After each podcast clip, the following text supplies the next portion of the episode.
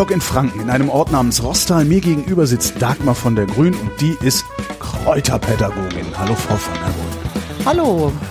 Wie wird man Kräuterpädagogin? Also das heißt, Sie vermitteln Wissen über Kräuter. Ne? Das ist jetzt, ist das ein staatlich anerkannter Beruf?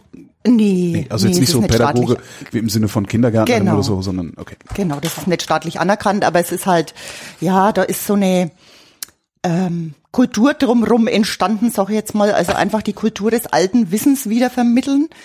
Und ähm, ich bin da schon vor 22 Jahren bin ich da schon drauf gekommen, dass ich das alles ähm, ja gern wissen will und und für mich umsetzen will und der eigentliche Ursprung für mich war, dass ich wissen wollte, wie kann ich im schlimmsten Fall draußen überleben. Ah, Prepper. Das war für mich so der, der ausschlaggebende Punkt. Einfach, Warum? Gab es irgendeinen Anlass? Also haben Sie irgendwie, es ist jetzt nicht so, dass vor 22 Jahren eine besondere Kriegsgefahr oder irgendwie sowas bestanden hätte, schon gar nicht hier unten in Franken. nee, eigentlich nicht, aber ich, ich, ich habe vielleicht ein wenig so Survival-Blut in mir Ja. und ich äh, bin sehr gern draußen, bin sehr gern in der Natur unterwegs, auch alleine, einfach so quer durch die Pampa und mir war das halt wichtig zu wissen, was kann ich da draußen essen, was heilt mich im Notfall, ja, wie, wie kann ich einfach so ein Stück weit überleben, was kann ich für Wurzeln essen, ähm, wie bereite ich mal Wasser gegebenenfalls selber auf, wenn es irgendwie verschmutzt ist und so weiter. Also es war mir einfach wichtig. Und ähm, ich habe mich da so langsam in das Thema gefunden und Wo hab, haben, wo haben Sie angefangen? Ähm, ich habe angefangen bei der Ossel Büring. was ist das? Das ist die, ja, das das, war da, das war damals die, die äh, eigentlich mit die erste Heilpflanzenschule, die es gab. Und die ist in, oder ja, die ist, die gibt's noch. Die Osselbüring hat sich zwar zur Ruhe gesetzt, aber die Schule gibt's noch in, in Freiburg. Und das war ganz, ganz spannende Zeit. Ich habe das irgendwo gelesen und habe mir gedacht, jawohl, da rufe ich jetzt mal an und bewerbe mich da und gehe da hin und mache diese Ausbildung zur Heilpflanzenfachfrau. Ah, so hieß es damals, heute ist, äh, ist Genau. okay. Und ja, das ist jetzt schon über 20 Jahre her. Und es war ganz, ganz spannende Zeit. Und wir haben die Pflanzen von der Wurzel bis zum Samen kennengelernt, zu jeder Jahreszeit. Und ja, das war so eine Grundausbildung. Wie lange dauert sowas? Das ging über ein Jahr. Und ich habe aber dann noch verschiedenste Fortbildungen dran Und dann so tatsächlich ein Jahr lang Schule oder immer am Wochenende? so- Berufsbegleitend, genau, Okay, immer am mhm. Wochenende, genau. Ja, und habe dann noch verschiedene äh, Ausbildungen dran gehängt, wie Kinderheilkunde und Frauenheilkunde, aber alles immer in Bezug auf die Pflanzen. Genau, und da habe ich dann so mal alles so drumrum gestrickt, habe dann nur Aromatherapie und irgendwann habe ich dann gesagt, so jetzt reicht's mal mit diesen ganzen Zertifikaten, Mhm. jetzt hole ich mir noch die staatliche Erlaubnis und habe die Heilpraktikerprüfung oben drauf gesetzt. Mhm. Genau. Sie sagten altes Wissen. Also altes Wissen ist ja nicht unbedingt umsonst verschwunden. Ähm, wie trennen Sie zwischen ja, Wissen und Mythos oder zwischen Fakten und Mythos? Es gibt ja auch sehr viele, sehr viel altes Wissen, das einfach nur äh, Hirngespinste äh, darstellt und eben aus gutem Grund weg ist. Wie, wie trennen Sie da? Indem, dass ich selbst damit experimentiere und schaue, was geht und was nicht geht. Ich meine, die Zeiten sind vorbei, dass man sich, so wie Hildegard von Bingen gesagt hat, irgendeinen heißen, Ich- ich trinke an heißen, ja, oder einen heißen äh, Dachziegel äh, ans Bein bindet oder Ja. so. Also das macht man jetzt eigentlich Hildegard von Bingen hat sich heiße Dachziegel ans Bein gebunden. immer. So, so in etwa, ja. Okay. Also heiße Steine. Ja. Und ähm, ja, das, also was ist heute noch machbar? Mhm. Was kann ich umsetzen? Was erlaubt mir ähm, der Umgang mit der Natur, sag ich jetzt mal, was, was erlaubt mir das, was ich draußen finde? Was kann ich machen? Was passt in unserer Zeit? Was haben wir hier vor Ort? Ja, und, und da kann man ganz viel machen und ganz viel experimentieren. Und, und das trennt eigentlich die alte oder sagen wir mal so, es, es verbindet das alte Heilpflanzenwissen mit dem neuen, ähm, weil ich mich ja mit, mit der Zeit, die jetzt herrscht, irgendwie arrangieren muss. Also es ist ja nicht. Und dann haben Sie diese Ausbildung gemacht, dann haben Sie Ihr Zelt gegriffen, sind äh, losmarschiert, weil Sie ja draußen überleben wollten. Äh, das nicht. Nee, das, das dann nicht mehr, weil das hat mir ja dann schon Zufriedenheit verschafft. Ach so, dass ich also am- einfach wusste, wie Im Zweifelsfall. im Zweifelsfall, aber, wie, wie kann, wie geht es, wie, wie kann ich aber einen überleben? Gaskocher nehmen Sie dann trotzdem mit, wenn Sie rausgehen. Ja, okay. schon. Sie sagten gerade, äh, wa- wa- was in die Zeit passt, was in den Ort passt. Das ist, ähm, ist, ist das sehr stark ortsgebunden? Die Phytotherapie, also Pflanzenheil? Nein, eigentlich gar nicht. Ähm, aber wir leben halt in, in Deutschland, wir leben in Europa, also beziehungsweise die Pflanzen, die jetzt in Afrika wachsen oder in Australien oder sonst wo, die, die, die müsste ich hierher importieren.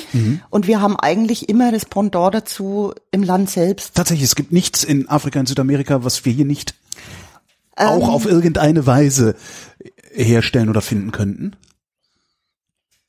Ich sage jetzt mal so, ähnliches natürlich. Ne? Aber äh, ich meine, es gibt in Australien oder in, in Afrika gibt es natürlich Pflanzen, die vielleicht stärker wirken oder die man in der Rheumatherapie zum Beispiel einsetzt, wie die Teufelskralle, die kommt aus Afrika. Ähm, da gibt's jetzt, ich sage jetzt mal, es gibt Vergleichbares, aber wahrscheinlich nicht gleich starkes Ja. Ne? oder was die was die äh, Pharmaindustrie oder was die Industrie für sich entdeckt hat, was man als als Heilmittel vermarkten kann.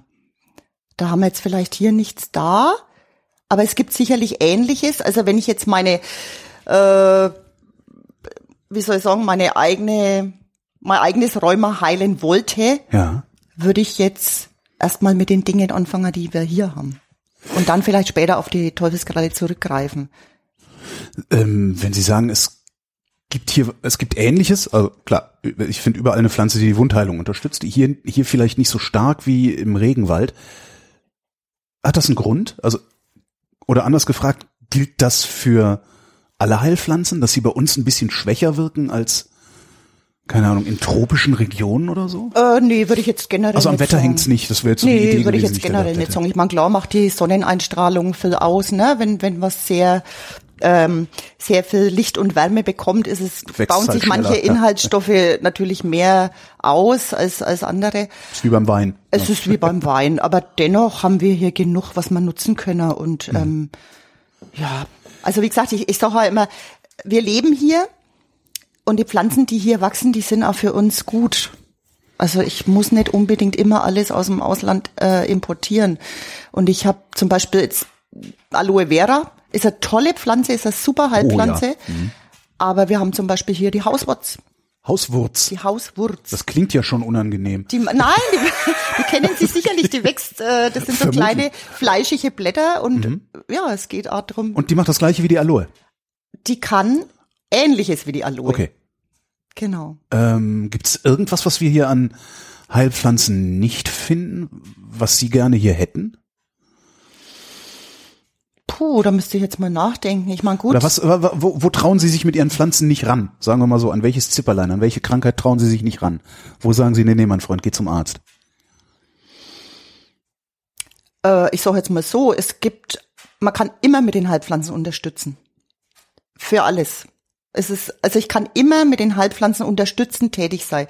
Sei es in Form von Tee oder sei es in Form ähm, von einem Spray, das die Luft reinigt, ja, das den Kranken unterstützt in seiner äh, psychischen Verfassung. Aromatherapie wäre Zum das so, Beispiel, ne? genau. Also ich kann es, ich kann mit den Pflanzen immer unterstützen. Aber auch nur unterstützen? Oder würden Sie sagen, du brauchst keinen Arzt, hier nimm das? Kommt drauf an. Also ich Okay. meine, in Bezug auf Erkältungskrankheiten, Ja Schnupfen gut, da und reicht's so ja in der Regel einfach abzuwarten. Also, Ich meine, es Heilpflanzen sind sehr stark, das darf man nicht unterschätzen. Ne? Die haben eine sehr starke Wirkung. Mhm. Und wie gesagt, ähm, es kommt da immer drauf an. Ich meine, ich muss natürlich hingucken. Wenn jetzt jemand seit drei Monaten Husten hat, dann sage ich schon, geh mal zum Arzt und lass das mal abklären. Ne? Dann brauchen wir hier nicht mehr mit Thymian-Tee rummachen, sondern dann, dann äh, muss man gucken, was da los ist. ja. Sie sagten, Heilpflanzen sind sehr stark auch. Ähm, Das, die Pharmaindustrie weiß das, die extrahiert dann bestimmte Komponenten und macht daraus richtige Medikamente. Mhm. Gibt es Heilpflanzen, wo Sie sagen, hu, Leute, fragt jemanden, der sich damit auskennt, esst das lieber nicht? Okay, klar, äh, Also ich- Fliegenpilz. äh, Also ich empfehle generell auf meinen Wanderungen nur Pflanzen, die man natürlich äh, bedenkenlos essen kann, außer jemand Ja. hat eine Allergie. Ja. Aber da muss man halt darauf hinweisen und sagen, pass auf, das ist ein Korbblütler, wenn du weißt, du bist aller- allergisch, ein Korbblütler. Korbblütler. Wenn du weißt, du bist allergisch, dann musst du das natürlich ähm, weglassen oder Mhm. musst halt vorsichtig damit umgehen. Und mit Giftpflanzen verhält es ähnlich. Also es gibt ähm, mehr oder weniger starke Giftpflanzen, da muss ich halt einfach aufpassen. Also ich kann schon mal an der Tollkirsche schlecken, an der Beere. ja, dann hat man einen schönen Abend danach. Nee, so, so stark, wobei die wirkt da unterschiedlich stark, je nachdem, Ja. wo sie wächst. Wenn sie der Sonnen, also wenn sie einen guten Standort hat mit vielen Nährstoffen und schön viel Sonne, Dann, dann, dreht's besser, dann- als wenn's äh, äh, häuft sich natürlich mehr Giftstoff an. Ja. Ne? Es kommt darauf an, zu welcher äh, Tageszeit ich, ich ernte. Bei Wurzeln zum Beispiel haben die, sind die Inhaltsstoffe am Abend und am, in der frühen Morgen, äh, am frühen Morgen viel stärker konzentriert als, als tagsüber. Klar, aber die, die Säfte steigen auf. Die Pflanze will ja oben Ja. sich verbreiten und, und in den Samen gehen oder blühen oder was auch immer. Dann muss die Wurzel natürlich pumpen. Das heißt, Sie haben eine Tabelle äh, oder eine Liste, wo drin steht, ernte das lieber dann. Ich habe keine Tabelle mehr, das weiß ich Äh, Nach, inzwischen. nach, all, der- nach all den Jahren. Bauen Sie denn, bauen Sie Ihre Sachen auch selber an oder Ja, laufen Sie tatsächlich natürlich. durch die Botanik? Sowohl als auch. Ich habe mir ganz viel in den Garten geholt. Mhm. Also bei, bei mir wächst auch Gösch und Brennnessel, haben da ihren Platz. Also diese Kräuter, die eigentlich keiner im Garten haben Mhm. will, oder die wenigsten, weil der Gösch, der ist ja so ein, so ein Gärtnerschreck. Also der, der breitet sich dermaßen stark aus und, und überwuchert alles. Aber ich habe einen Platz für ihn gefunden, wo er sich ausbreiten darf. Und ich ernte den auch ganz viel. Und ich habe natürlich eine große Kräuterspirale. Kräuter, ah, Kräuterspiral. Ah, okay, mh, spiralförmig aufgehauftes Steingärtchen äh, in dem, okay. Genau. Und äh, da wächst auch sehr viel drin. Also natürlich auch Kulturkräuter. Ähm, ja, Rosmarin oder sowas, das findet man jetzt nicht draußen in der Wildnis, ne? Genau. Aber Warum eigentlich nicht? Das ist eine Mittelmeerpflanze. Ach so, ja, Genau. das leuchtet ein, ja doch. Zum Beispiel. Aber die gedeiht ja bei uns mittlerweile auch ganz gut. Durch die milderen Winter ähm, überlebt sie meistens. Und wenn er draußen. blüht, zieht er ganz am Schluss des Sommers die Hummeln nochmal an, was ich immer sehr, sehr schön finde. Die ganzen Ja, Hummeln am Rosmarinstrauch. genau. Ach ja. Also ich, wie gesagt, ich habe mir für den Garten geholt. Ich habe vorne auch noch so ein äh, so ein Gemüsebeet und da wächst, darf auch Unkraut dazwischen wachsen. Äh, Unkraut. Äh, Vogelmeere Kennen Sie zum Beispiel. Äh, ja, Ist für jemanden wie Sie irgendein Kraut ein Unkraut? eigentlich nett, aber ich muss manche Dinge auch in Schach halten. Das landet aber dann nicht im Müll, Ja. sondern meistens im Salat oder in irgendwelchen Tees oder Salzen oder Essig Es gibt also tatsächlich kein Kraut, aus dem Sie nichts zu machen wüssten. Mir fällt spontan keins ein. Also mir fällt jetzt tatsächlich spontan keins ein. Es ist, mir ist es, also mir blutet fast immer das Herz, wenn ich irgendwie, ja, meinen Garten auf Vordermann bringen muss und das ganze schöne Unkraut Ja. mit Gänsefüßchen äh, raus, rausstechen muss. Was mache ich als Feldwald- und Wiesengärtner denn mit meinem Unkraut idealerweise? Also was, was, was, was ist das, Un was ist das, was ich Unkraut nenne? Giersch, äh, äh, Brennnessel, äh, was haben Löwenzahn wir denn noch? vielleicht? Lö- Löwenzahn? Das mögen ja auch ganz viele nicht. Was mache ich damit? Äh, was machen Sie damit? Also wenn Sie ihr, Ihren Salat anpflanzen wollen und haben plötzlich ganz viel Löwenzahn mit im Beet, entweder Sie lassen dann zum Teil, weil der auch durch seine Pfahlwurzel tiefere, tiefer liegende Nährstoffe mit nach oben bringt und so die umliegenden äh, Pflanzen versorgt, also auch den, den ähm, niedrig wurzelnden Salat. Ne, der bringt eben aus den Tiefen die Nährstoffe mit nach oben und der Salat, der freut sich. Genau. Oder sie stechen dann aus, essen dann gleich so, wie er rauskommt aus dem, äh, aus dem Boden. Hat sehr viel Bitterstoffe, ist total lecker. Jetzt, ich bin schon ganz heiß drauf, wenn die ersten Löwenzahn. Wie, dann sitzen Sie im Garten und knabbern so ein ja. bisschen vor sich hin. Ja, klar. Das heißt, ich sollte mein Unkraut einfach essen. Zum, äh, ja, wenn es genießbar ist, natürlich. Also nicht jedes Unkraut ist genießbar, aber Welches denn nicht? ja, wenn es jetzt halt irgendwelche Giftpflanzen sind oder wenn es zu viel Saponine haben, also zu viel Seifenstoffe, das, ähm, da wird es ihnen dann sicherlich schlecht und sie könnten Durchfall kriegen oder sowas. Er kann bei verstärktem Gebrauch abführend wirken. Genau. Sie sagten eben Kräuterwanderung. Sie laufen durch die Gegend mit Leuten und äh, sagen, das ist essbar, das nicht. Zum Beispiel, genau. Unter anderem. Also ich kläre die Leute halt auf, für was die Brennnessel alles gut ist. Ähm, es geht ja auch nicht nur immer um die Kulinarik, es geht ja auch um die Heilwirkung. Ähm, kann ich mich drin baden? Kann ich Salz hier draus herstellen? Kann ich das in Essigei legen? Kann ich Schnaps draus machen? Also da gibt's ja ganz Kann man ja aus viele, allem machen. Ist ja Ja, kann ich kann ich's für die Kosmetik hernehmen. Mhm. Also ich mache auch ähm, ja, ich mache Kurse rund um die Heilpflanzen. Also es geht, äh, wie gesagt, bei der Kulinarik los mit Kräuterwanderungen. Ähm, ich mache Naturkosmetikkurse. Ich räuchere im, im, im Winter mit den Kräutern. Also atmosphärisches Räuchern. So, also ich nicht dachte, Fisch oder dachte Fleisch. Fleisch, Dinge. okay. Mhm. ähm, gibt unterschiedlichste Herangehensweisen. Ja. Dann nehmen wir mal die Brennnessel. Wofür ist denn die alles gut? Oh. Brennnessel ist ja bei Leuten wie Ihnen, da können wir jetzt drei Stunden drüber Okay, reden. genau. Ja, genau. Fangen Sie mal an. Ich unterbreche Sie dann, wenn die Batterien hier gleich leer gehen. Oh, also die Brennnessel ist ja eine meiner Lieblingspflanze. Also zum einen nicht wegzudenken aus der Küche. Ich liebe es, die Brennnessel frisch von der Wiese direkt in den Mund zu schieben. Aber vorher mache ich natürlich diese Brennhaare kaputt, damit es nicht im Mund brennt, weil das ist sehr unangenehm. Das, äh, ja, kann ich mir vorstellen. Wie machen Sie die kaputt? Oh, ich, ich äh, quetsch die zwischen meinen Händen und Ja, und dann brennt's an weil- Händen. Ja, das macht nichts. Ist gut gegen Rheuma. Ah, Also es fördert die Durchblutung Das stimmt. und das Bitzeln lässt dann auch irgendwann wieder nach. Also ich meine, man hat länger was davon, es lässt meistens erst am nächsten Tag nach.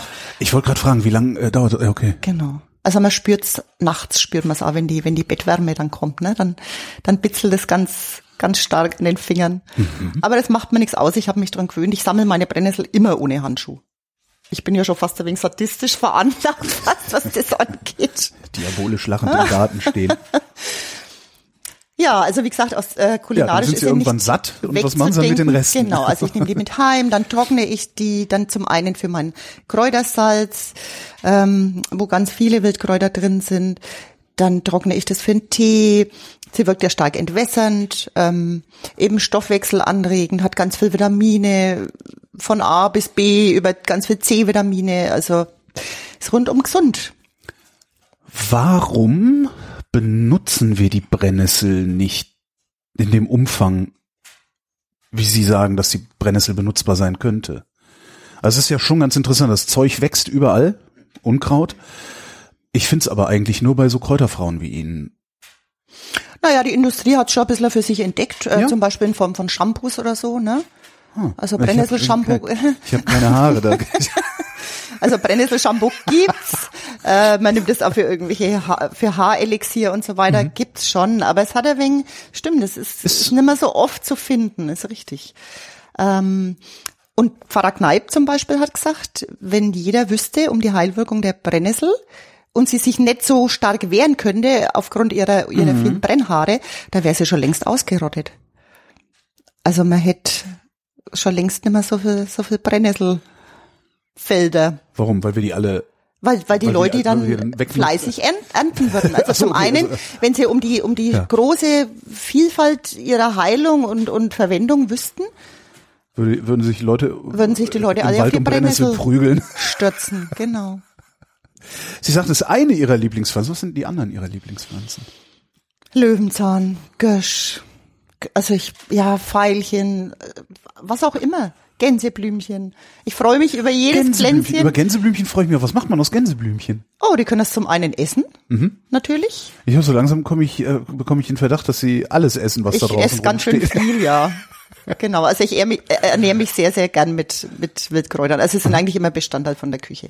Gehört immer mit dazu. Und im Winter dann natürlich in Form von Salzen, Essigen, Senf, was auch immer. Pff, suchen Sie sich was aus, Chutneys. Der Senf, den Sie hier stehen haben, ist der komplett selbst gemacht? Also auch die, Ja. der, der, Also das ist Löwenzahnsenf.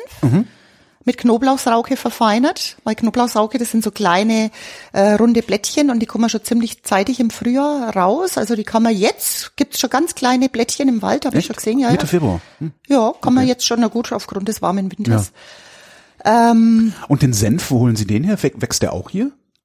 Es gäbe Senf zum Ernten, ja, es gibt Senf, aber äh, ganz ehrlich, ich habe die Senfkörner gekauft. Okay.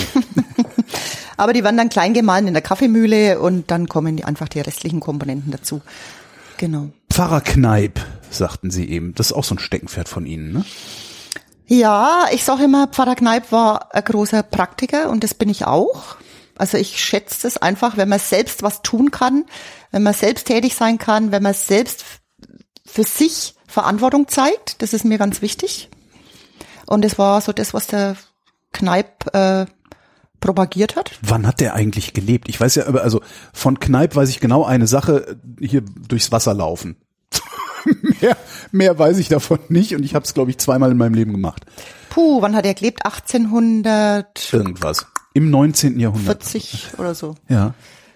Was, was, was hat er gemacht? Also er war ein Pfarrer und wenn er nicht gepredigt hat, was hat er dann gemacht? Dann war er draußen in der Natur unterwegs und hat äh, geschaut, was man alles so, ja, mit was man sich gesund halten kann. Und ausschlaggebend für ihn war ja, dass er eine schwere Tuberkulose, äh, Tuberkulose hatte. Und da ist er dann draufgekommen, dass er sein Immunsystem so gut wie es geht aktivieren muss und stärken muss. Und das hat ihn dazu veranlasst, dass er jeden Morgen in die eiskalte Donau gestiegen ist und hat da seine, ja, seine Abhärtungsbäder gemacht. Und das hat er täglich gemacht und hat so seine Lungentuberkulose geheilt. Mhm. Und ja, und dann hat er das eben weiterentwickelt, diese Wasserkuren, dieses Wassertreten auch, einfach die, ähm, wie soll ich sagen, also die, das, dieses Wechselspiel zwischen kalt und warm, Mhm. das hat er dann, das hat er dann ver, ver, ja, verfeinert, sag ich jetzt mal, hat es, hat es einfach ausgebaut und es hat viele, vielen Leuten damit ge, äh, ge, geholfen und das war ihm auch wichtig. Hat er damals schon gewusst, was er tut? Also hat er daraus hat, also hat er daraus eine Systematik abgeleitet, so im wissenschaftlichen Sinne zu, oder hat er einfach nur gesehen, ha, das funktioniert. Das probiere ich jetzt mal an anderen aus und wenn es da auch funktioniert, funktioniert. Ich glaube, das war eher seine Vorgehensweise. Ja. Mhm. Dass er das für sich selber entdeckt hat und wollte es einfach weitergeben. Er wollte einfach anderen Leuten Gutes tun. Das war ihm wichtig. Hat aber nie vergessen, äh, den Leuten auch mit auf den Weg zu geben, kümmert euch um euch selbst. Also ihr müsst Verantwortung für euch selber übernehmen. Und das ist auch das, was, was ich immer wieder sage. Also es ist ganz wichtig, dass die Leute selber Verantwortung für sich übernehmen und auch, ja, dazu tun. Ne, es reicht einfach nicht nur, nur zum Arzt zu gehen und zu sagen, hey, jetzt helfen wir mal, Gib mir mal eine Tablette, damit die Schmerzen weggehen. sondern ja. man muss echt was für sich selbst tun. Und das fängt halt mit der Ernährung an, äh, mit der Bewegung geht's weiter. Man kann die Pflanzen dazu nehmen, man kann das heilsame Wasser dazu nehmen. Und das sind so die Säulen, die die Pfarrer Kneip auch propagiert hat. Und ja, Fünf Säulen äh, hat er propagiert. Also seine die, die Kneipsche Lehre umfasst fünf Säulen. Ich glaube, Genau. so, so drückt man so. Welche sind das? Wasser, Ja, Pflanzen, ja, innere Balance, ja. bewusste Ernährung, Mhm. jo.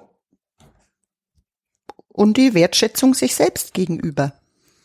Ganz wichtig. Und die Bewegung natürlich. Also im Grunde das, was der Arzt einem heute auch sagt, wenn man hingeht und sagt, hey, mir geht's nicht gut, so, ja, geh mal ein bisschen spazieren und friss nicht so viel. Zum Beispiel. ja, aber es ist, ähm, das ist für viele Leute, ist das schwer, ne, glaube ich. Also, äh, was nicht, in unserer heutigen Gesellschaft ist es echt für, für viele Leute schwer, das umzusetzen. Ja, aber warum? Das weiß ich nicht. Was, Also warum können Sie das, warum können die anderen das nicht? Bei Ihnen, ähm, Sie wohnen ja jetzt nicht hier irgendwo in einem Erdloch, sondern das ist ein ganz normales Haus, in dem Sie wohnen. In der Ecke steht ein Fernseher, das heißt, Sie sehen auch fern. Das heißt, es kann nicht daran liegen, dass das Fernsehen die Leute schlapp und äh, träge macht. Was ist das Problem? naja, aber es, doch, es macht die Leute schlapp und träge. Kennen Sie das nicht? K kennt das nicht jeder von uns, dass man sich manchmal einfach so ein bisschen vom Fernseh gehen lässt? Das machen schon viele Leute. Das Problem ist nur, also ich muss eine, eine bestimmte Regelung finden, ja. Also es, ich glaube, es spricht nichts dagegen, wenn man sich also die, die Menge macht's halt oder oder die die Ja, aber wa- was machen Sie richtig? Wie kommen Sie da raus? Warum schaffen Sie es vom Fernsehen nicht, dumm, faul und fett zu werden? weil mir mal Zeit zu short ist. Mich so, weil mich das abstumpft. Und das merke ich, das ist mir bewusst. Also ich schaue mir gerne mal eine Dokumentation an oder irgend sowas. Aber Fernsehen ist nicht mein Hauptbeschäftigungsfeld. Also aber es merkt doch jeder, dass es ihn abstumpft. glauben Sie?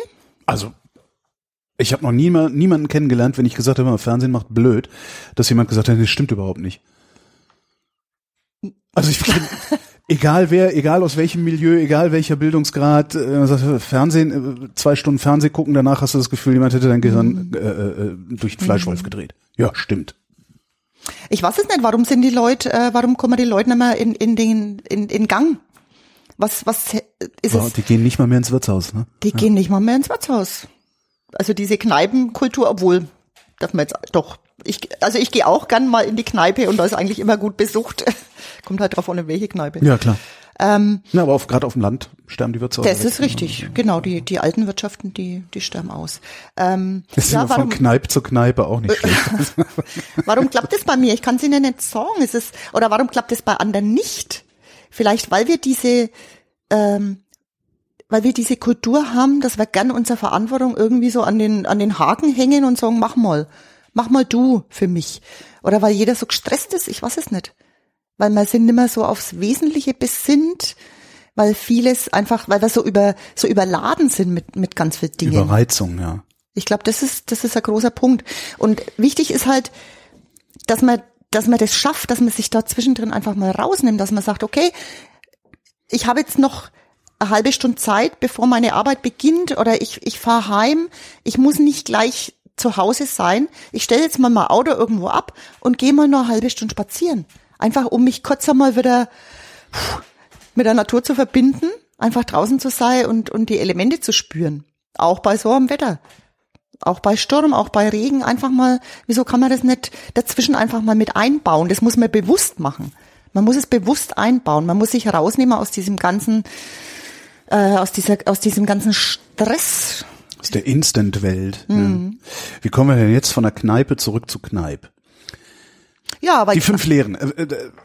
Genau, also das, das ist jetzt eben auch diese innere Balance, ja, dass man sich, dass man sich immer wieder zurückholt und, und sich bewusst wird. Wo stehe ich jetzt gerade? Was will ich eigentlich gerade? Oder was täte mir jetzt gut? Es ist natürlich nicht immer umsetzbar, weil jeder hat sein, seine Familie, seinen Stress um sich rum, seine Arbeit. Jeder muss funktionieren. Jeder hat viel Druck. Das ist so. Aber dennoch, glaube ich, muss Zeit geschaffen werden, die muss man sich nehmen, um sich zwischendrin einmal rauszunehmen. Und wenn es, wie gesagt, nur für eine halbe Stunde am Tag ist. Einfach sich um sich kümmern. Und das, das ist, das ist die eine Säule, diese innere Balance. Vielleicht kann ich Dinge kombinieren miteinander. Ähm, wenn ich Bewegung in der Natur suche, dann kann ich ja gleich Kräuter pflücken. Die kann ich dann wiederum gleich in meine Küche integrieren. Hol mir so die ganzen guten Nährstoffe ähm, in den Topf. Mhm. Ähm, ja, hab somit schon etwas bewusste Ernährung, etwas Bewegung, etwas innere Balance wieder gefunden, hab Pflanzen in die Küche geholt, dann fällt bloß neues Wasser. Also dann, vielleicht mache ich dann in der Früh noch eine Wechseldusche, dann habe ich alle fünf Säulen beieinander. Also eigentlich gut. Es ist eigentlich simpel. Es ist wirklich simpel. Man muss es nur tun. Ja. Und ich glaube, das ist das, was ich weiß nicht, warum die Leute, warum der Schritt so schwer ist, sich um sich zu kümmern. Also ich, wissen Sie, wie viele Leute sitzen tagtäglich vor vom Computer oder oder an ihren Handys und bestellen tausend Sachen übers Internet, das eigentlich gar nicht nötig wäre. Das eigentlich gar nicht nötig wäre wir haben alle viel zu viel, wir sind alle total übersättigt. Wir wohnen in zu großen Häusern, in denen viel zu viel Zeug drin steht und fahren genau. mit zu großen Autos irgendwo hin, wo wir gar nicht sein wollen. Und kann ich nicht, also wieso bin, die Frage ist doch, wieso sind sich die Menschen das nicht mehr wert, sich um sich selbst zu kümmern, sich aufs Wesentliche zu besinnen? Das frage ich mich immer. Warum bin ich mir das nicht wert? Das ist ja nur für mich zuträglich. Wo, wo ist denn da die Wertschätzung? Ich, ich, wenn ich nur nach außen lebe, das, das kann es doch nicht sein. Ich muss mir doch was Gutes tun. Hm. Ein gesunder Geist lebt in einem gesunden Körper und umgekehrt ist es genauso. Und ich glaube, das, das ist das, was, was Kneip damit ausdrücken wollte. Und wie gesagt, er war ein großer Praktiker und hat einfach zugepackt und das finde ich sympathisch, das mache ich auch gern. Deswegen verbringe ich auch gern Zeit in meiner Küche, stell irgendwas her, mit Pflanzen oder ohne oder backe oder mach sonst irgendwas. Aber ich, ja, es ist, es ist Wertschätzung mir gegenüber und meiner Familie gegenüber. Ich finde es ganz wichtig. Hm. Wenn ich bei Ihnen Kräuter lernen will, wie lange dauert das? Was bieten Sie da an? Also diese Spaziergänge? Bin ich da, sind wir da ein ganzes Wochenende im Wald unterwegs oder wie würde das aussehen? Das können Sie haben, wenn Sie möchten. Also ich biete auch so, so kleine Kräuter, so kleine Kräuterreisen an, ähm, die immer so, ja, zwischen, also von, von einem ganzen Tag bis auch zu drei ganzen Tagen dauern. Ähm, aber so eine kleine, kurze Wanderung braucht so vier Stunden. Mhm. Also wir kommen also der Weg ist kurz, sag ich jetzt mal, aber wir bleiben ganz viel stehen mhm. und es wird ganz viel geschaut und ganz viel probiert auf der Wiese, von der Wiese und ja, also wir brauchen für ein zwei, für zwei Kilometer Stück brauchen wir drei Stunden auf jeden Fall, manchmal dreieinhalb. Genau, und am Schluss gibt's immer noch ein wenig Kostproben, weil ich immer sage, ich kann viel erzählen, ja. aber wenn's die Leute dann mal in verarbeiteter Form probieren dürfen, als Brötchen verbacken mhm. oder als Aufstrich oder als Schnäpsler, dann ist alles dann gut. Dann ergibt plötzlich alles Sinn. Dann ist alles gut, genau. Das ist immer so das Highlight was, am Schluss. Was kommen denn da für Leute zu Ihnen? Ganz unterschiedlich. Also von jungen, ganz jungen Menschen, die sich mit 12, 13, 14 schon interessieren, bis alte Leute, die es auch noch schaffen, diese zwei Kilometer zu gehen. Ähm, Kinder, äh, Familien, was auch immer. Also ich mache auch Kräuterwanderungen für Kinder. Das verpacke ich dann halt natürlich anders. Da wird dann bin ich sehr kindgerecht unterwegs. Also ich gestalte dann so eine Schatzsuche oder so eine und so mit so einem Kräuterrätsel gepaart und dann sind wir unterwegs und die dürfen dann halt ähm, ja wie so Schnitzel. Alles essen, was wächst. Alles suchen. Nein, nur also nur unter meiner Aufsicht natürlich. genau. Und am Schluss schmeißen wir dann äh, selbst gepflückte Brennnessel in die Pfanne. Genau. Selbstgepflückte Brennnessel in die Pfanne? Äh, Also mit äh, in Pfannkuchenteig, ne? Ach so, ich dachte, ich dachte irgendwie frittierte Brennnessel oder so. Ja, genau, das kann man schon auch machen, ja, ja. Hm. Gibt's das eigentlich auch als als wie nennt man es denn ja institutionalisierte Ausbildung? Also es wäre jetzt nicht unbedingt blöde, wenn sie an Schulen unterrichten würden, was sie so wissen. Zumindest irgendwelche Grundlagen. Also gibt's Also das? in den Heilpraktikerschulen Ja gut, in den wird Heilpraktikerschulen. Phytotherapie unterrichtet. Nee, ich meine, aber es wäre ja sinnvoll, das Schülern beizubringen. Ach so. Ähm, Gibt's sowas? Also ich habe zum Beispiel eine Wald AG an der Grundschule in Veitsbronn. Mhm. Und das, da bin ich jeden Donnerstag mit den Kindern im Wald. Das ist wie so ein grünes Klassenzimmer. Das ist so, so ja, so eine Ja. AG, Arbeitsgemeinschaft. Waldkindergarten. So. Ja, und da kann man halt, da kann man schon einiges vermitteln.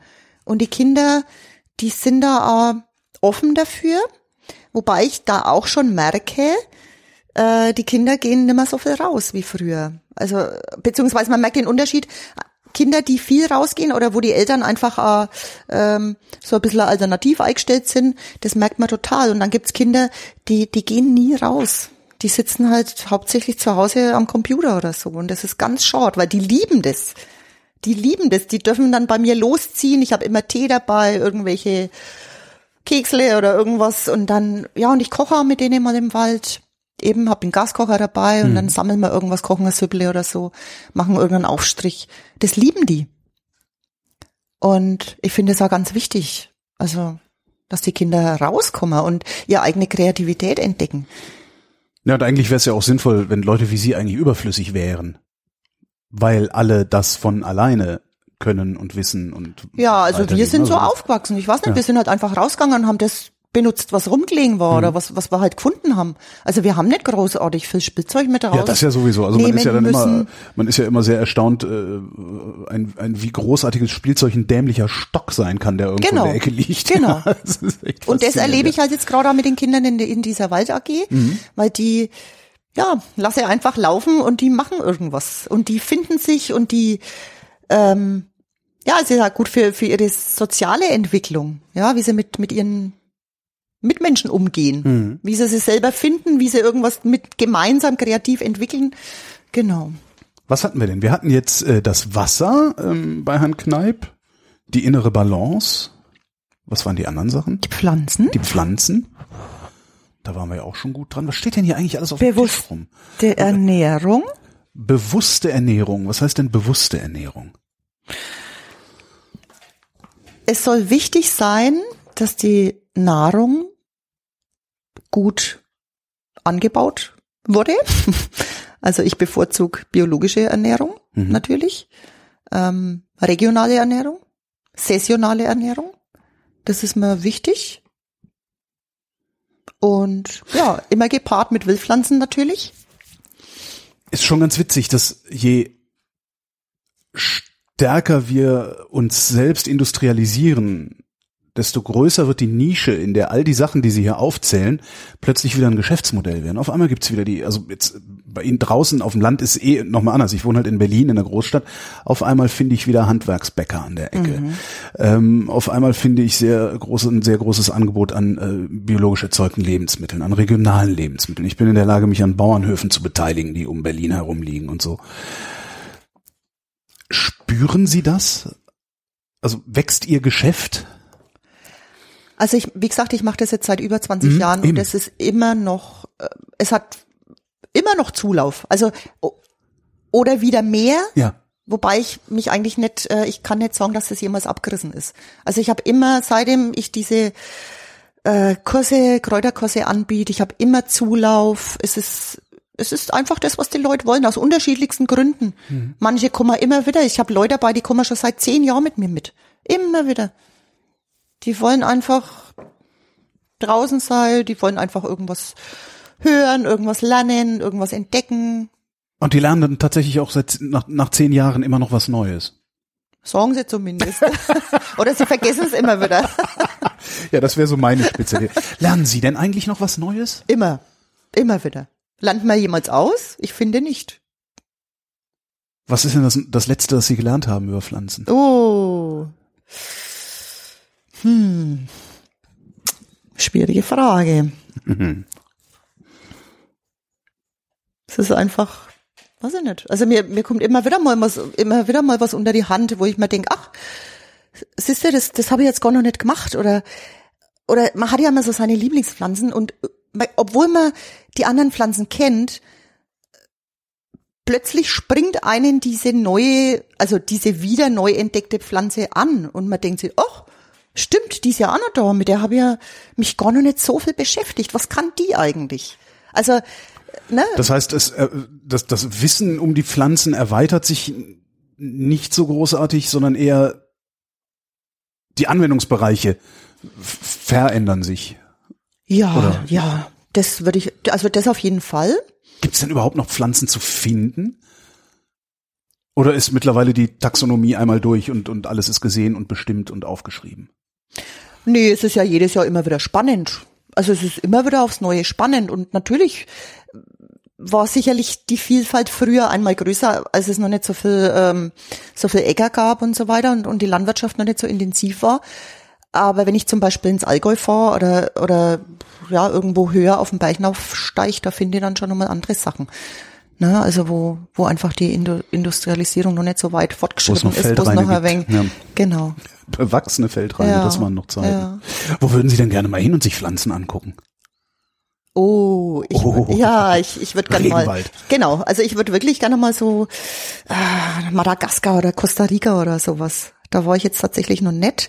Das würde mich schon mal interessieren. Und was vor allem, was die Leute damit machen, ne? Also oder oder so diese diese Urvölker halt, die die im Wald leben, Klar, im Amazonas oder so, ne? ne? Na klar. Also das das wäre schon mal spannend. Warum haben Sie es noch nicht gemacht? Ich habe hier noch nicht alles gesehen. Was, ist, was gibt's denn hier noch zu sehen? Och, Woher ich soll bin- ich das wissen? Ich habe es noch nicht gesehen. Ne? Ich bin schon gerne in, in äh, ich bin auch gerne in Europa unterwegs, ich bin auch gerne in Deutschland unterwegs. Ne, weil ich meine, wir haben hier auch, wenn Sie jetzt zum Beispiel, keine Ahnung, in, in, in die Eifel fahren, wo diese Mare sind, äh, da wächst ganz viel Fieberklee, der wächst jetzt hier Was zum wächst da? Beispiel Fieberklee. Lassen Sie mich raten, das ist Klee, der ist gut, wenn man Fieber hat. Ja, aber es ist eine Wasserpflanze. Oh, Genau, und ähm, ja, der wächst jetzt zum Beispiel hier nicht. Also ich habe den hier bei uns noch nicht entdeckt.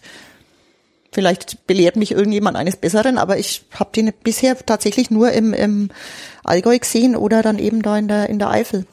Wissen Sie das eigentlich alles auswendig oder haben Sie auch Ihr, Ihr, Ihr Büchlein noch dabei, um Pflanzen bestimmen, bestimmen zu können?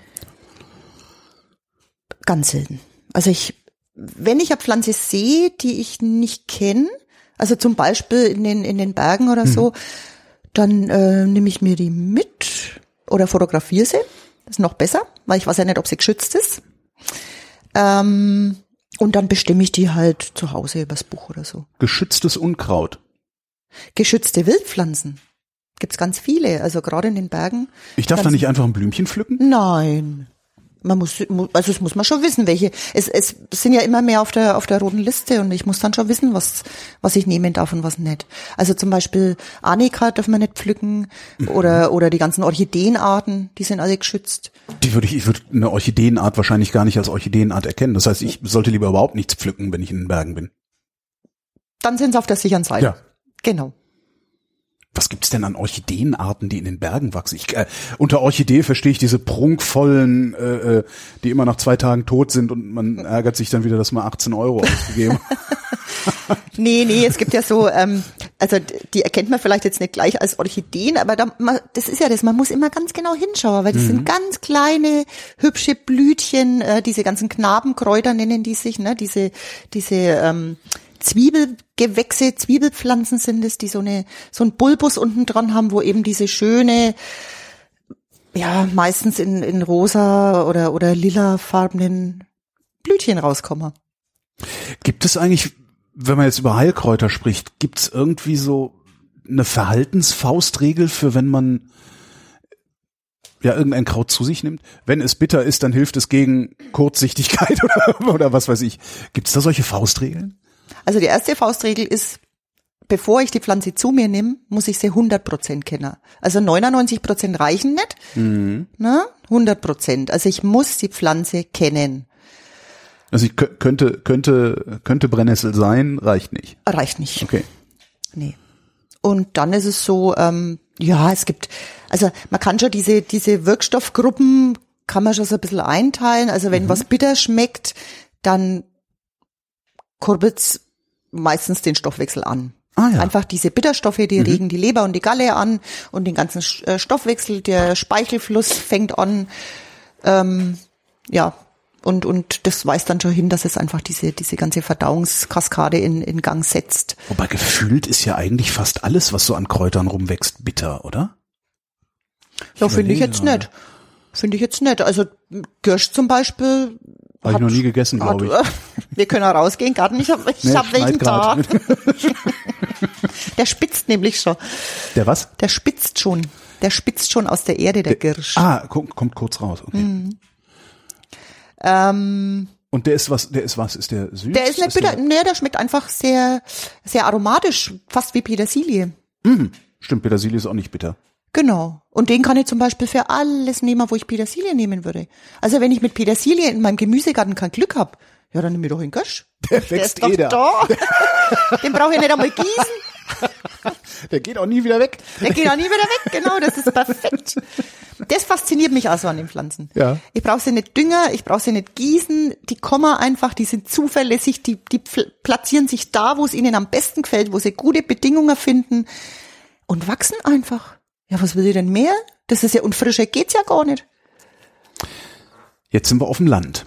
Ja. Was ist in der Stadt? Funktioniert das da auch? Oh, naja gut, dann müsste ich es mir natürlich in, Blumen, in den Blumentopf holen. Oder es gibt ja sicherlich in der Stadt, ich weiß jetzt natürlich nicht, wie es in Berlin ist. Bei uns hinterm Haus, also wir haben einen Garten hinterm Haus, also okay. also ein Mehrfamilienhaus ja. und da ist halt ein Stückchen Grün dahinter, da stehen Bäume, da rennt ein Eichhörnchen rum. Ja, das ist ja wunderbar. Aber ich habe jetzt noch nie mir die Mühe gemacht, mal zu gucken, was jetzt zwischen den Bäumen wächst. Da wächst bestimmt was. Vielleicht nicht so viel wie jetzt in einem großen Garten am Land oder in einem großen Bauerngarten, aber da wächst bestimmt was. Gibt es denn auch so Kräuterfrauen wie Sie in der Stadt? Stadtkräuterfrau? Gute Frage. Danke. Also ich, in Berlin gibt es doch sicherlich jemand, der sich auskennt, oder? In Berlin gibt's alles. Gell? Ja, das Denk ich mir. Vermutlich, ja. ja. Mhm. Aber Sie denken, die Vielfalt ist geringer. Weil also in der, in der Fauna ist es ja nicht so. Ne? Also wir haben ja viel mehr Arten in Berlin. Ich weiß nicht, wie es in der Flora ist. Also mir reicht es eigentlich, was wir nur, was wir zur Verfügung haben. Also es ist schon viel da. Und man, man muss halt auch die, diese selbstverständlichen Pflanzen, wie das Gänseblümchen, mhm. auch mal bewusst, äh, sich bewusst damit beschäftigen, weil es, ja, weil, weil auch da gibt's also das hat auch da gibt's eine große, große Bandbreite, was man damit machen kann. Also abgesehen von Essen, meinen Sie jetzt? Abgesehen von Essen. Das ist eine wunderbare Hauptpflanze, zum Beispiel für Kinder. Man kann Bäder damit machen. Es ist, äh, ja, Tinkturen. Das ist die Annika der Gebärmutter, sagen die. Die Annika der Gebärmutter. Sagen die Hebammen als homöopathisches Mittel, genau. Also. Arnika der Gebärmutter. Mh. Also auch da lohnt sich einfach mal genauer hinzuschauen, wissen Sie? Weil das, was wir so als vermeintlich als Unkraut, also ich, wenn ich fünf Pflanzen kenne und die gut kenne, habe ich schon wirklich ein großes äh, Spektrum. Da kann ich echt schon viel damit machen. Welche fünf Pflanzen sollte ich kennen? Brennnessel, Löwenzahn, Gösch, Spitzwegerich, Gundermann. Gundermann. Gundermann ist, ist, ist ein Musiker aus der DDR. Mein, mein Liebling, der Gundermann. Was macht der? Der Gundermann, das ist eine Venuspflanze. Und ähm, Gundermann, also Gund ist das altdeutsche Wort für Eiter. Mhm. Und der Gundermann, der hat die Eigenschaft, ähm, wenn man den, also diesen, diesen Pflanzensaft rausreibt und sich auf so, so fiese Pickelchen Mhm. oder, oder Furunkel oder so, so ganz fieses Zeug, wo, wo sowas unter der Oberfläche schmoddert. Zuchsalbe. Ja, zum Beispiel. Da kann man den Gundermann drauf tun. Finde ich den überall oder finde ich den hauptsächlich hier in der fränkischen Region? Ähm, den finden Sie sicherlich in ganz Deutschland, würde ich jetzt mal sagen. Ich weiß jetzt nicht, wie es im Ausland ist, aber in Deutschland auf jeden Fall. Ähm, der mag's ein bisschen schattig, der mag's ein bisschen feucht. Man muss halt auch wissen, wo man, wo man suchen muss. Ne? Er ist sehr klein und unscheinbar, aber er hat große Kräfte. Jetzt wächst ja, hatten wir, jetzt wächst ja nicht alles überall hier in Deutschland oder Europa. Gibt es irgendwelche Regionen, die Sie um Ihre Kräuter beneiden? Wo Sie sagen, ah, das hätte ich auch gerne im Garten. Ja, einfach das, das Allgäu. Also ich liebe das Allgäu. Ist ja auch Und hübsch. einfach diese höheren Regionen, ja, wo dann halt eben so Sachen wächst wie Enzian oder, oder Annika, sowas halt, ne, das haben wir jetzt halt hier nicht. Könnte man das kultivieren hier im Flachland? Jetzt schlagen mich Eher alle. Franken, ist kein Flachland. Eher schlecht. Die brauchen einen bestimmten Boden, die brauchen kalkhal- kalkhaltigen Boden. Den haben wir hier ja nicht unbedingt. Und die brauchen, äh, ja, manche Sachen wachsen erst ab, ab einer gewissen Höhe. Ich wohne in einer Sandbüchse. Was wächst denn gut auf Sand? Auf Sand, Karotten. naja. Stimmt doch.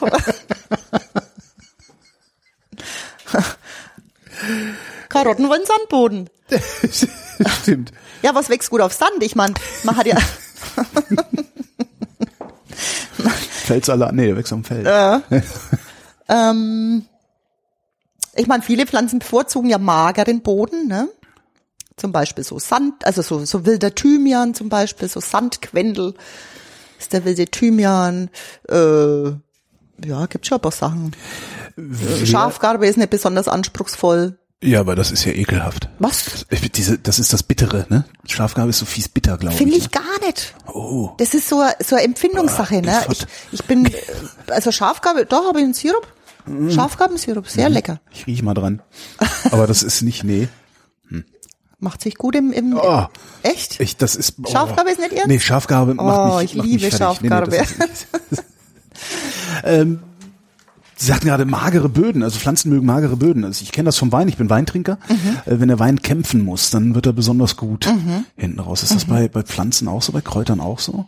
Naja, die Pflanze hat ja immer den, den Drang, sich fortzusetzen, wie alles Lebende halt. Das heißt, den Samen zu gehen. Und ja, die müssen sich da schon, schon anstrengen. Ich meine, deswegen mache ich die Berge auch so. Also deswegen habe ich ja immer, wenn ich in den Bergen wandern gehe, auf 2000 Metern auf oder höher, habe ich immer meinen Schnaps dabei. Weil ich dann direkt vor Ort meine Tinkturen ansetze. Also ich schleppe meine Gläser und meinen Schnaps Schnaps, dabei? nach oben. Ich, ich laufe da hoch mit Schnaps und Gläsern und setz vor Ort meine Tinkturen an, weil alles, was ich dann da oben ernte, aufgrund der dieser Widrigkeiten, wo die Pflanzen damit zurechtkommen müssen, ähm, häufen die natürlich in kürzester Zeit so viel Inhaltsstoffe an und sind noch etwas wertvoll, wertvoller als die Pflanzen, die wir unten im Tal haben. Und damit mir nichts verloren geht, mache ich das gleich vor Ort. Ja, Sie Genau. ein Glas mit, mit Schnaps, beliebig, oder so ein Korn? Ja, oder, so ein oder Korn, Wodka so ein Clan, oder so, genau. ein. Und da werfen Sie dann einfach die, die, die Pflanzen rein, machen zu und gehen wieder. Genau. Also ich fülle mein Glas Mhm. und übergieße es dann mit meinem Schnaps und dann habe ich meinen Schatz. Und den nehme ich dann, genau, und den, Ist das da wichtig, also das, das Mengenverhältnis wichtig oder Hauptsache die Pflanze ist erstmal im Schnaps und alles andere? ja, also? Faustregel ist ein Glas locker füllen mit Pflanzenmaterial und dann übergießen, bis das Glas voll ist. Genau. Das ist es. Und das wird dann eine wunderbar heilsame Tinktur. Und was machen Sie dann damit? Schnäpschen trinken ja nicht, ne? Äh, nee, je nach, nee, je nach Bedarf halt, ne? Habe ich ein Frauenproblem, habe ich Husten, habe ich Fieber, habe ich es for to go, also für die Reise, wenn ich irgendwo hinfahre, kann ich mir schnell mal ein paar Tröpfchen mitnehmen, wenn ich jetzt keine Zeit habe, äh, dreimal täglich eine Tasse Tee zu trinken oder so. Es kommt drauf an, es, also je, es gibt da Leute, die mögen jetzt nicht so sehr gern Tee trinken, die nehmen halt lieber dreimal am Tag zehn Tropfen irgendwas ein. Auf dem Löffel oder auf dem Zuckerchen oder auf dem Löffel. Genau. Ist ja auch, oh, kann man Also, ne, das- doch ein Schnäpschen trinken. Naja, aber ich meine, wenn Sie sich äh, Hustenmedikament in der Apotheke, irgend so ein Husten, Hustenpräparat, das ist auch Alkoholauszug. Das ist letztendlich nichts anderes. Na, ist ja meistens auf, auf Alkoholbasis oder ganz viel. Ja. Ich meine, für, für Kinder würde ich jetzt natürlich einen Sirup kochen oder einen Hustenhonig ansetzen. Hustenhonig, also das ist dann Honig mit Genau, da werden die ganzen ähm. Hustenkräuter gesammelt und werden geschichtet mit Honig und das wird dann, der zieht dann so drei Monate, bis er dann fertig Mhm. ist, bis das letzte Kräutlein drin ist.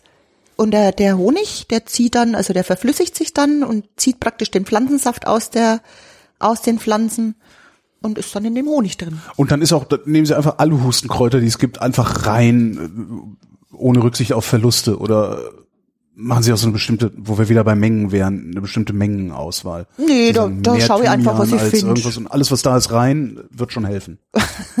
Es hilft. es hilft auf jeden Fall. Ja, Mal riechen. okay, ja, er riecht schon, Oh, boah. schon hartes Gebräu. Oh.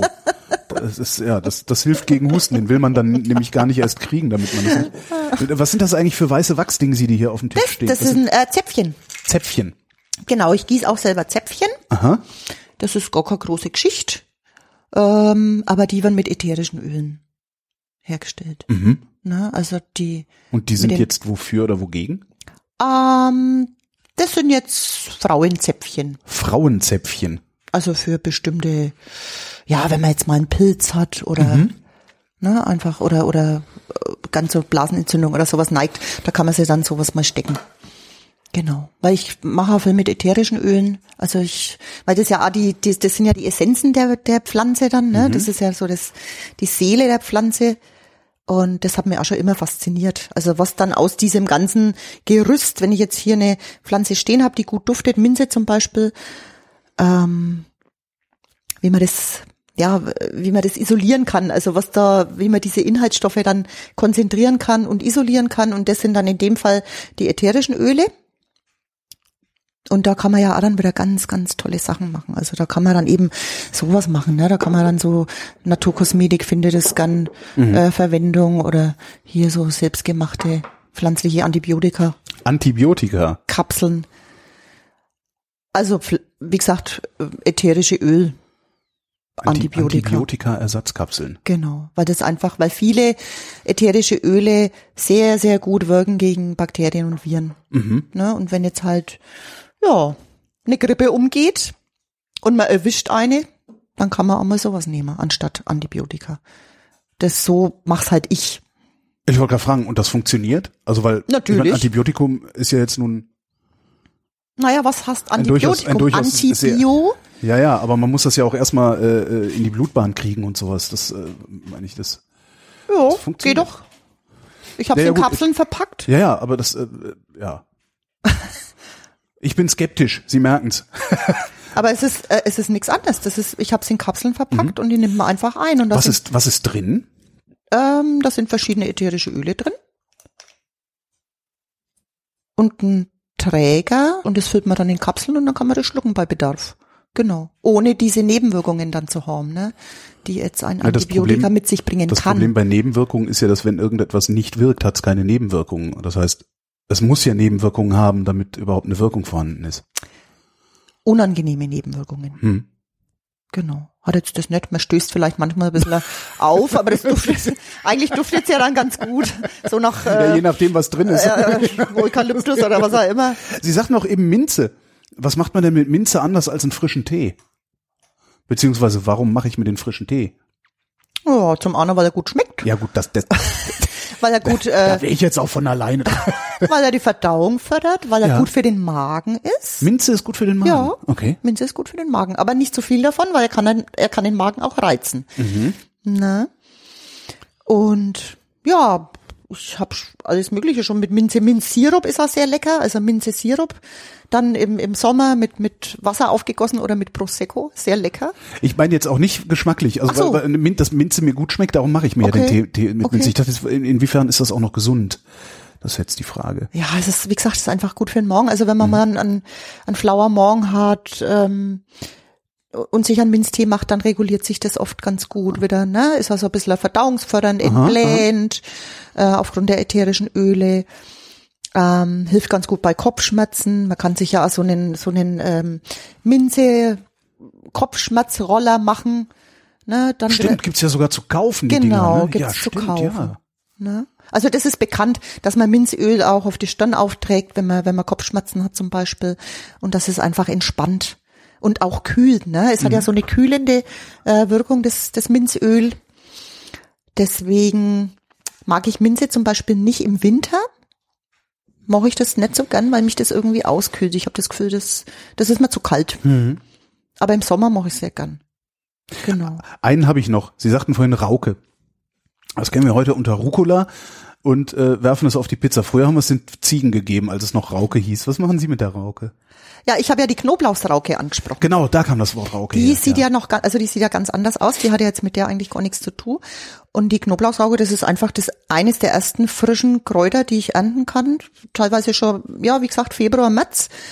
Und ähm, hat ein ganz feines Knoblaucharoma. Ist jetzt nicht so intensiv wie der Bärlauch, aber ähm, hat, mögen Sie nicht Bärlauch? Ich, ich, ja, schon, aber ich finde diese, irgendwann hat das mal angefangen, dass es immer hieß, Bärlauch ist ein Knoblauchersatz. Und das finde ich halt nicht. Ich finde, Bärlauch ist halt Bärlauch. Und Genau. damit muss man halt auch ganz gezielt und vorsichtig umgehen, weil der eben so, so intensiv ist. Äh, aber ich finde, es ist halt kein Knoblauchersatz. Darum zuckte ich gerade so im Gesicht, weil ich so ein bisschen. Finde ich auch nicht. Finde ich auch nicht. Also ich benutze entweder Knoblauch oder Bärlauch. Ja. Genau. Ja, und diese Knoblauchsrauke, die ist, wie gesagt, ähm, nicht so stark im Geschmack wie jetzt der Bärlauch zum Beispiel oder der Knoblauch, aber bringt auch nochmal so interessante Würze mit in den Salat oder ja. Und das, und das ist nämlich auch so ein pflanzliches Antibiotikum, diese, ähm, weil da sind so Senföle drin. Und diese Senföle haben einfach die Eigenschaft, dass sie antibiotisch wirken ähm, auf, auf Lunge, also auf Atemwege und auf Blase und Niere. Die desinfizieren da und das wird eben über Lunge und, und Niere ausgeschieden und ja, entfaltet da sei, sei antibiotische äh, Wirkung. Jetzt habe ich zu Hause in der Großstadt äh, einen Balkon und könnte da einen Blumenkasten hinmachen. Mhm. Was sollte ich da pflanzen? Ja, Brennnessel und Kirsch. Was sonst? Ja, weil die wachsen halt immer wieder nach, ne? Ja. Und, und es ist bedarf wenig Pflege. Wobei die Brennnessel, naja, also die muss man dann schon auch mal zwischendrin gießen und so. Also, man, also wenn es im Topf ist, ähm, muss man sich schon trotzdem Mein kümmern. Balkon ist im Norden. Macht das was? Dem Giersch wahrscheinlich nicht, der kommt ja eh. Dem Girsch macht's auf gar keinen Fall was. Äh, Wobei die Brennnessel, die kann auch gut im Schatten. Also die kann, die kann auch gut im Schatten. Genau, die wächst ja auch gern so an, an Waldrändern und so, ne? Genau, da wo die Hunde viel Gassi gehen.